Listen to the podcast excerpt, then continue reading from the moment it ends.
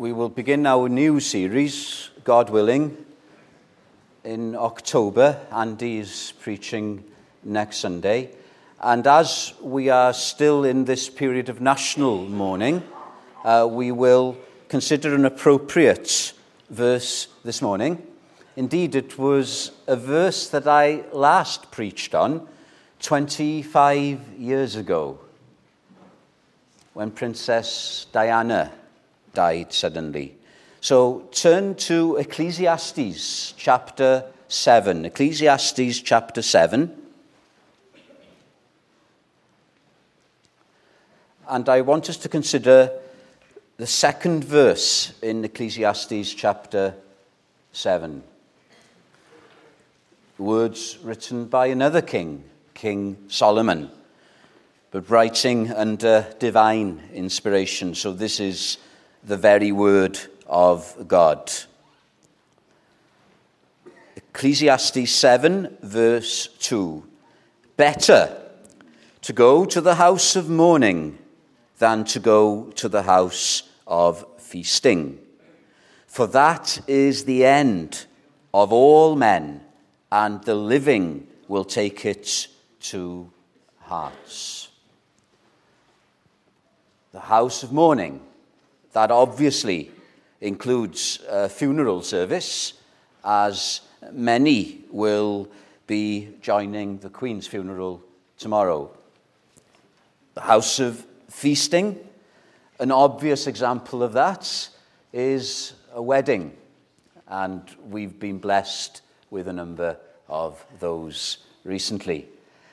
And what is astounding here is that not only Solomon, the wisest of kings, but God Himself in His Word tells us, and it doesn't seem to make sense, does it, at first?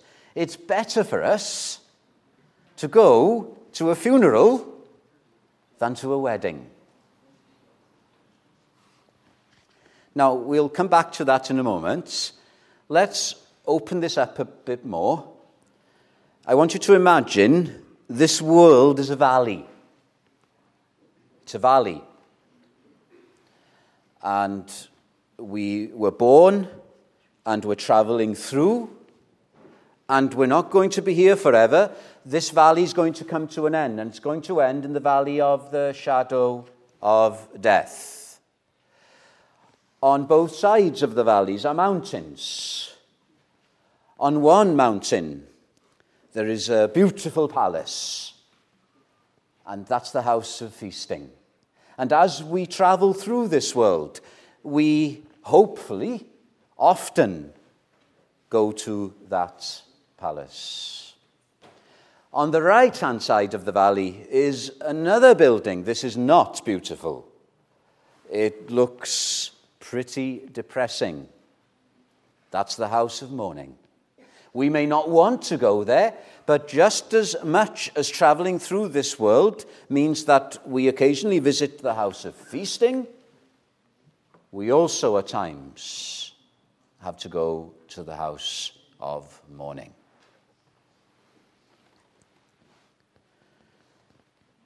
And what God is telling us is that it's better, even if we don't like it, to go to the house of mourning than the house of feasting. Now, then, let's just look at this. What is good for us? What is good for us? When I was young, I did not like eating vegetables, right? And my mum would tell me or command me to eat my greens because it was good for me. I didn't particularly enjoy them, but I knew that it was good for me. Now, I think this is what Solomon is telling us this morning about the house of mourning. Now, let me start by saying Solomon does not refer to going to the house of feasting as necessarily wrong we must be careful that we don't become imbalanced as we travel through the valley of this world. In a right sense, the most balanced people and isn't this the happy mean? The way to happiness is that we avoid the extremes of ecstasy on the one hand and of dejection on the other. Very, very rare to find people who have that perfect balance. Uh, even in the Bible, some of the godliest people, like King David the psalmist, would go from one extreme to the other, and most of us are somewhere in between. But there is nothing wrong in attending the house of feasting. Now, the Bible does condemn certain things. It condemns, for example, drunkenness. So, to give an example, when I was in university and I became a Christian, I made a stand. I would not go to the pub uh, with my non Christian friends because they didn't go to the pub just to have one drink. They didn't go to the pub to have a meal. They went to the pub to have what we called in Welsh a sesh. And that meant one thing getting completely plastered. And so going to the house of feasting doesn't mean going to places where we shouldn't go. Now, there is nothing wrong with going to the pub if it's for something else. But that's an example of something that the Bible condemns. But we must be careful, especially those of us who profess to be Christians, that we don't give the impression that it's wrong to enjoy life. All good gifts come from heaven above. Bruce Springsteen said, It ain't no sin to be glad that you're alive. And sometimes, as believers, dare I say, we give the impression that we're not glad. Aren't you glad to be living in this world? Aren't you glad for the sunshine that was shining yesterday? Aren't you glad for the holidays you've been able to enjoy? Aren't you glad for the things that God has given to us to make life easier, sports and music and all sorts of other things. There is nothing wrong with going to the house of feasting. There is nothing wrong with a wedding reception. There is nothing wrong with enjoying ourselves. We are still human when we're Christians. A little later in this chapter, Solomon goes on to warn do not be overly righteous. It's unnatural.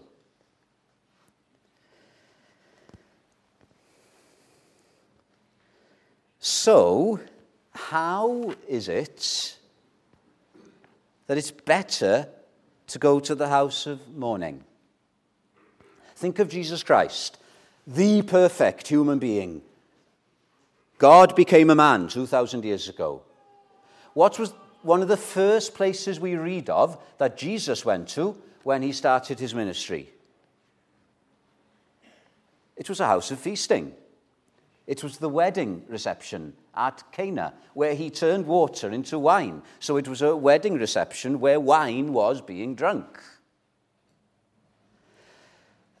It could be argued that many of the places where Jesus was invited to were the homes of not the respectable. He did go to the home of religious leaders, but mostly he went to the homes of the disreputable, the tax collectors, and the sinners.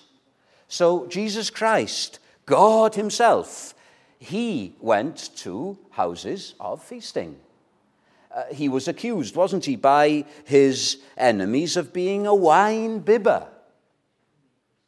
Now, that wouldn't have happened unless Jesus Christ went to the homes of those who were not religious.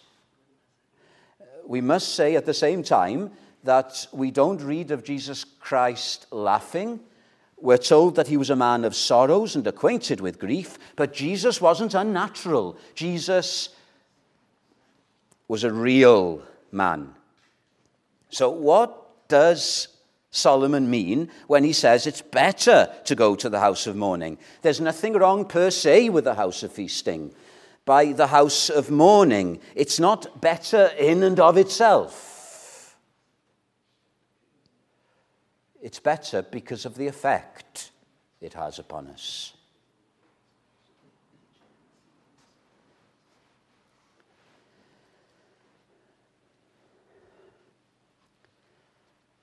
I'm going to state the obvious now.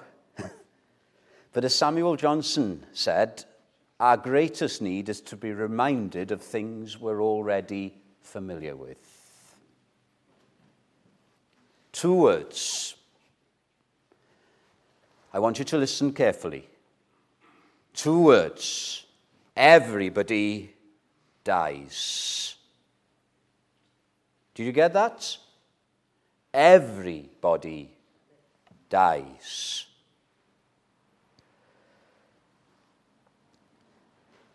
The last enemy, which is what the Bible refers uh, death as often, will visit every one of us at one point, unless Jesus Christ comes back before. No one is immune to the visit of the grim reaper. Not even the queen in her palace. Maybe this is you. I really thought the queen was going to be with us forever. Did you think that? I really thought that she would go on being queen forever. But in the end, she had to die. And she was 96, which is a good age. So, the house of feasting, there's nothing wrong with it, but it has a tendency to make us forget about our problems. And there's nothing wrong with that. We need that sometimes, don't we? We, we need to escape. But the house of mourning tends to have the opposite effect because we are face to face with the last enemy. And isn't it interesting that funerals are tending today to avoid that emphasis? In the past, funerals made you aware that we're all heading for an eternity. That note is sadly going in modern funerals. But really, the house of mourning is a place that's healthy for us, even if we don't like it, like eating greens, because we're being reminded of our latter end. There's a hymn, I don't think I've ever sung it, but I've often quoted these words There is an hour when I must part with all I hold most dear. And life, with its best hopes, will then as nothingness appear. There is an hour when I must sink. Don't we tend to think that death is something that's going to happen to someone else? As I'm getting older, I'm of that age now where there are more years behind me than are ahead of me. But I'm still not thinking that I'm going to die. It's always somebody else that's in the obituaries, not me. And when you get to an age, and many of you here are probably of that age, when the obituaries contain people who are younger than you, it should really make you think. So there is an hour. I don't know when. It could be tomorrow, it could be in a decade's time, when I must sink beneath the stroke of death and yield to him who gave it first, my struggling, vital breath. Do you know why you're breathing this morning? Every breath you take has been given to you by God the Creator. And one day we will breathe our last. There is an hour when I must look on one eternity, standing before an ocean have you ever been to uh, White Sands Bay on St. David's Head? When we have boys' camp, we sometimes go to White Sands Bay. What you're looking at isn't Cardigan Bay, that's further up. What you're looking at is the Atlantic Ocean. But even the Atlantic Ocean has an end.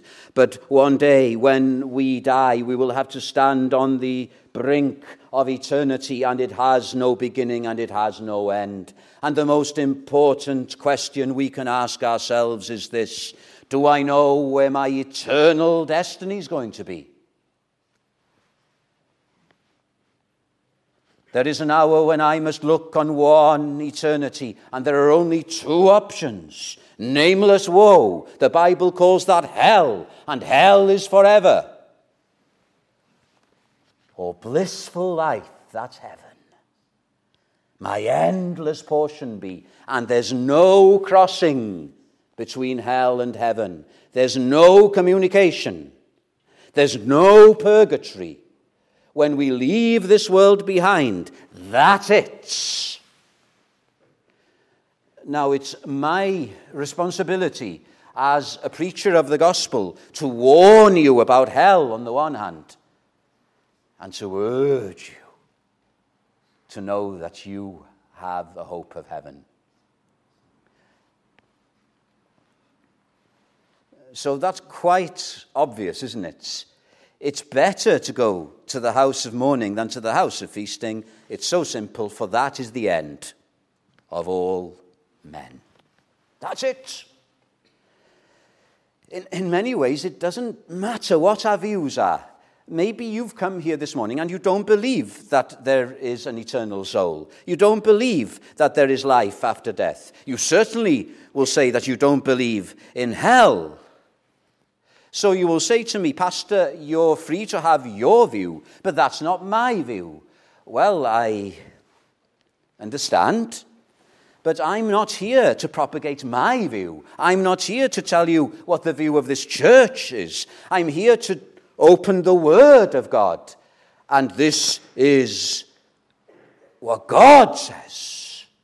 And you know what? None of us have got to the other side of death to see what's there. Only one person has. And he was the one who warned most about hell and spoke most gloriously about heaven, Jesus Christ. And there's something else I want to say. Solomon says that God has put eternity in our hearts. Do you know what that means? I believe everybody has a sense of eternity, even if they don't agree with it or even if they don't like it.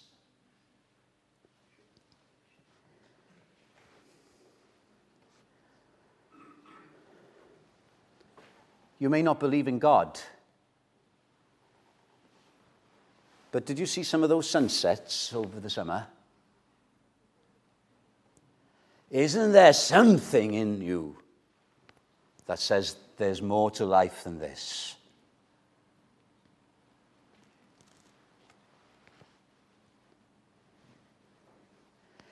I don't know about you, but when I listen to a piece of music, it just sends a shiver down my spine.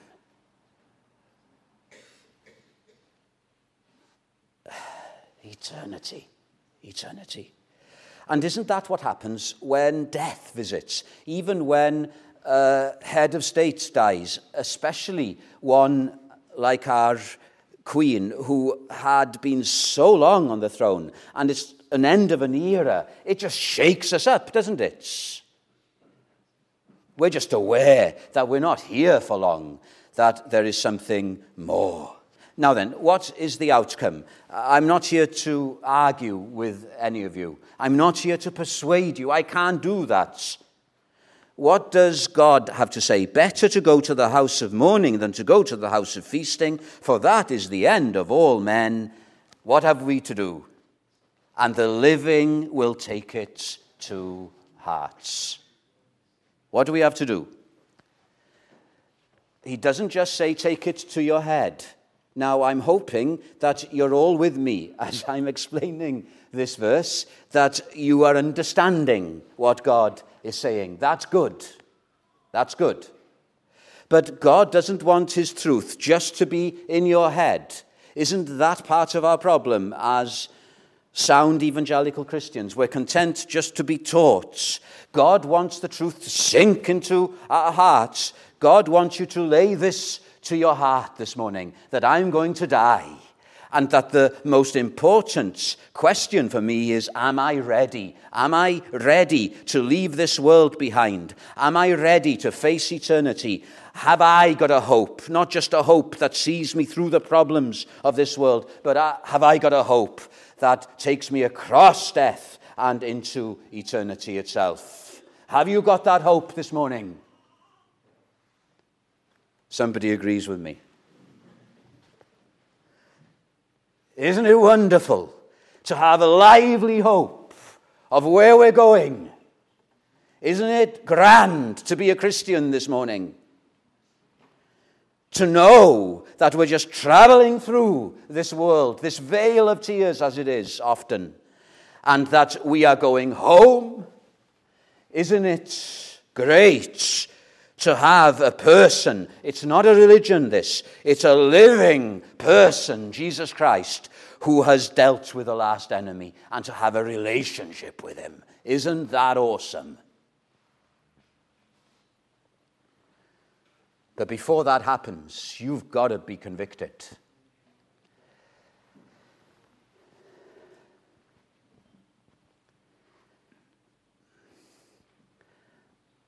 It can happen in the sermon.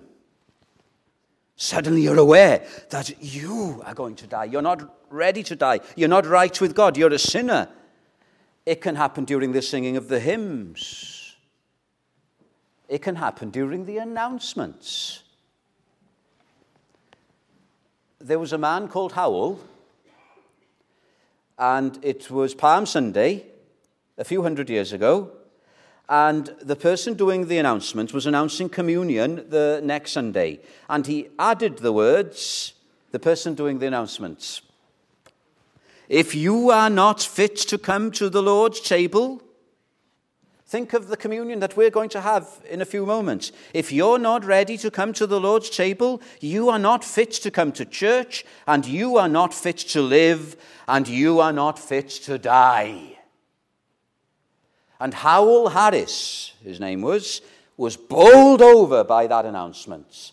And he was convicted and he realized, I need to be saved. He laid it to heart. He laid it to heart.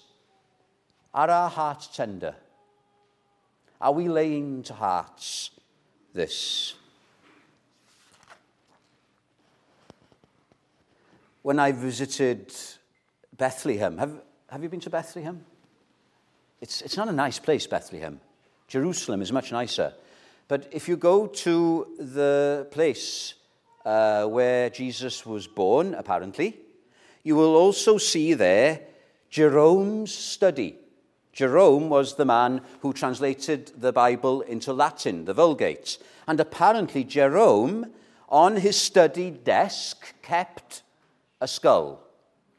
Now, I don't do that. I don't think you would do that. Do you know why he kept a skull on his desk? To remind himself that he was going to die one day. He was taking it to heart. Now, that's not being morbid, is it?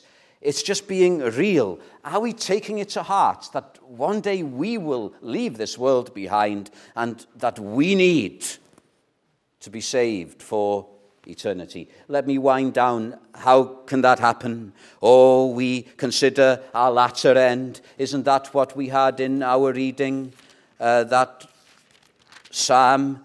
Uh, what did the psalmist say? Teach us to number our days that we may gain a heart of wisdom. Are we wise? Solomon was we consider our latter end, we begin to ask ourselves the big questions. I've got a soul. I need it to be delivered from death and hell and sin. But then we don't just stop at that we consider something, and this is not in the verse, so I'm taking it further. I'm taking it to the New Testament. We consider what we're going to be remembering shortly in the communion. We consider this wonderful person, Jesus Christ, and he's the death defeater. Praise God. Jesus Christ, God, became a man 2,000 years ago.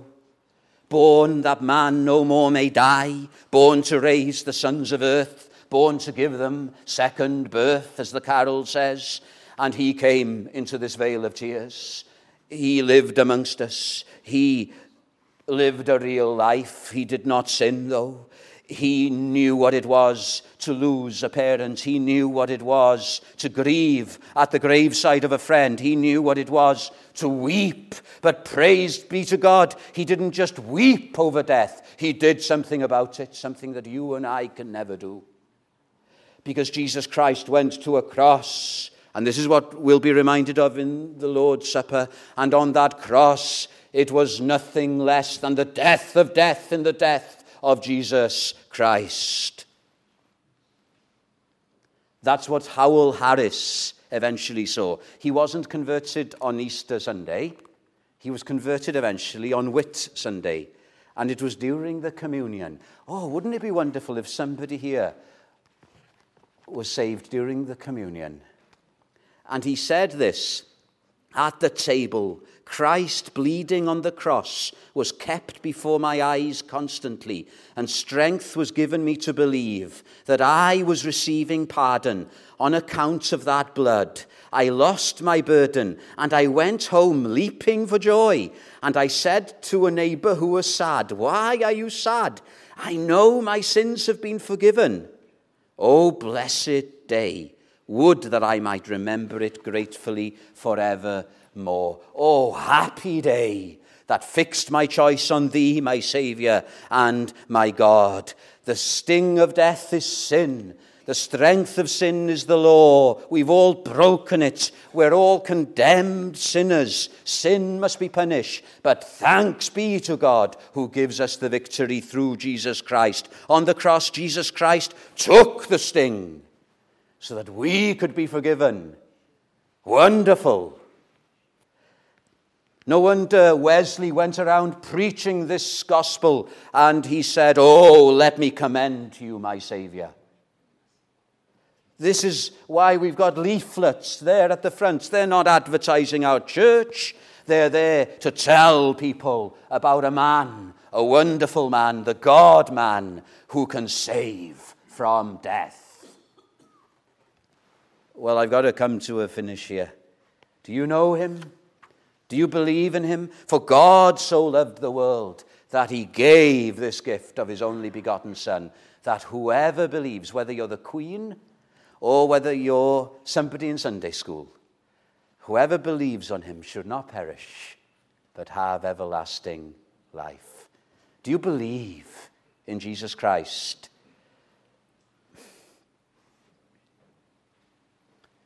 Jesus said, and here is a man who has been over the river of death and who has conquered death. And he says, I am the resurrection and the life. He that believes in me, though he were dead, yet shall he live. And whosoever lives and believes in me shall never die. Do you believe this? He says. Do you? Do I?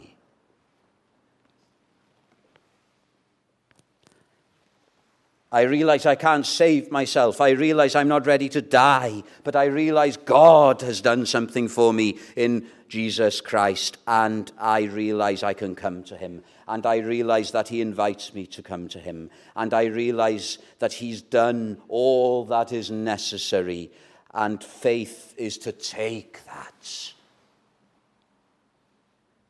And I realize that this isn't just something I'm doing in my head, I'm believing in my heart I am bowing the knee to him. I am following him. And you know what? The moment I believe in him is a happy day. But it doesn't end there, it begins there.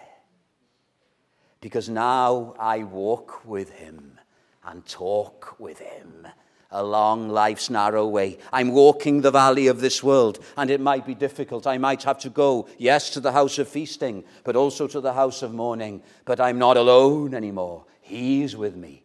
That's what makes the difference. And when I'll have to walk that lonesome valley, that valley of the shadow of death, He's going to be with me, especially then. Do you know when the Queen did her first Christmas message that was broadcast on live television? I think I've got this right. It was on The Crown last night. she quoted one of her favourites books in her first Christmas message that was broadcast. And these are the words that she quoted. I think they were also the Queen Mother's favourites. After this, I'm going to read what the Queen read, so it's in Old English. After this, it was noised abroad that Mr. Valiant for Truth was taken with summons by the same post. When he understood it, he called for his friends and told them of it. Then said he, I am going to my father's, and though with great difficulty I am got hither, yet now I do not repent me of all the trouble I have been to arrive where I am. My sword I give to him that shall succeed me in my pilgrimage, and my courage and skill to him that can get it. My marks and scars I carry with me to be a witness for me that I have fought his battles, who now will be my rewarder. When the day that he must go hence was come, many accompanied him to the riverside, into which, as he went, he said, Death, where is thy sting? And as he went down deeper, he said, Grave, where is thy victory? So he passed over, and all the trumpets sounded for him on the other side. Believing in Jesus Christ can give you the same hope. You will be able to say, because all of us are scared of dying, aren't we? Let's be honest. But when I tread the verge of Jordan, the river of death, bid my anxious fears subside. Death of death, Jesus, and hell's destruction, land me safe on Canaan's side. Songs of praises I will ever to thee. If you know how to die, you will know how to live. Better, not more enjoyable, but better to go to the house of mourning than to the house of feasting, for that is the end of everyone. And the wise will lay it to heart for his name's sake. Let's now sing that hymn I've already quoted, the last verse of Guide me, O thou great Jehovah, pilgrim through this barren land. I am weak, but thou art mighty. Hold me with thy powerful hand. Bread of heaven, feed me now and evermore.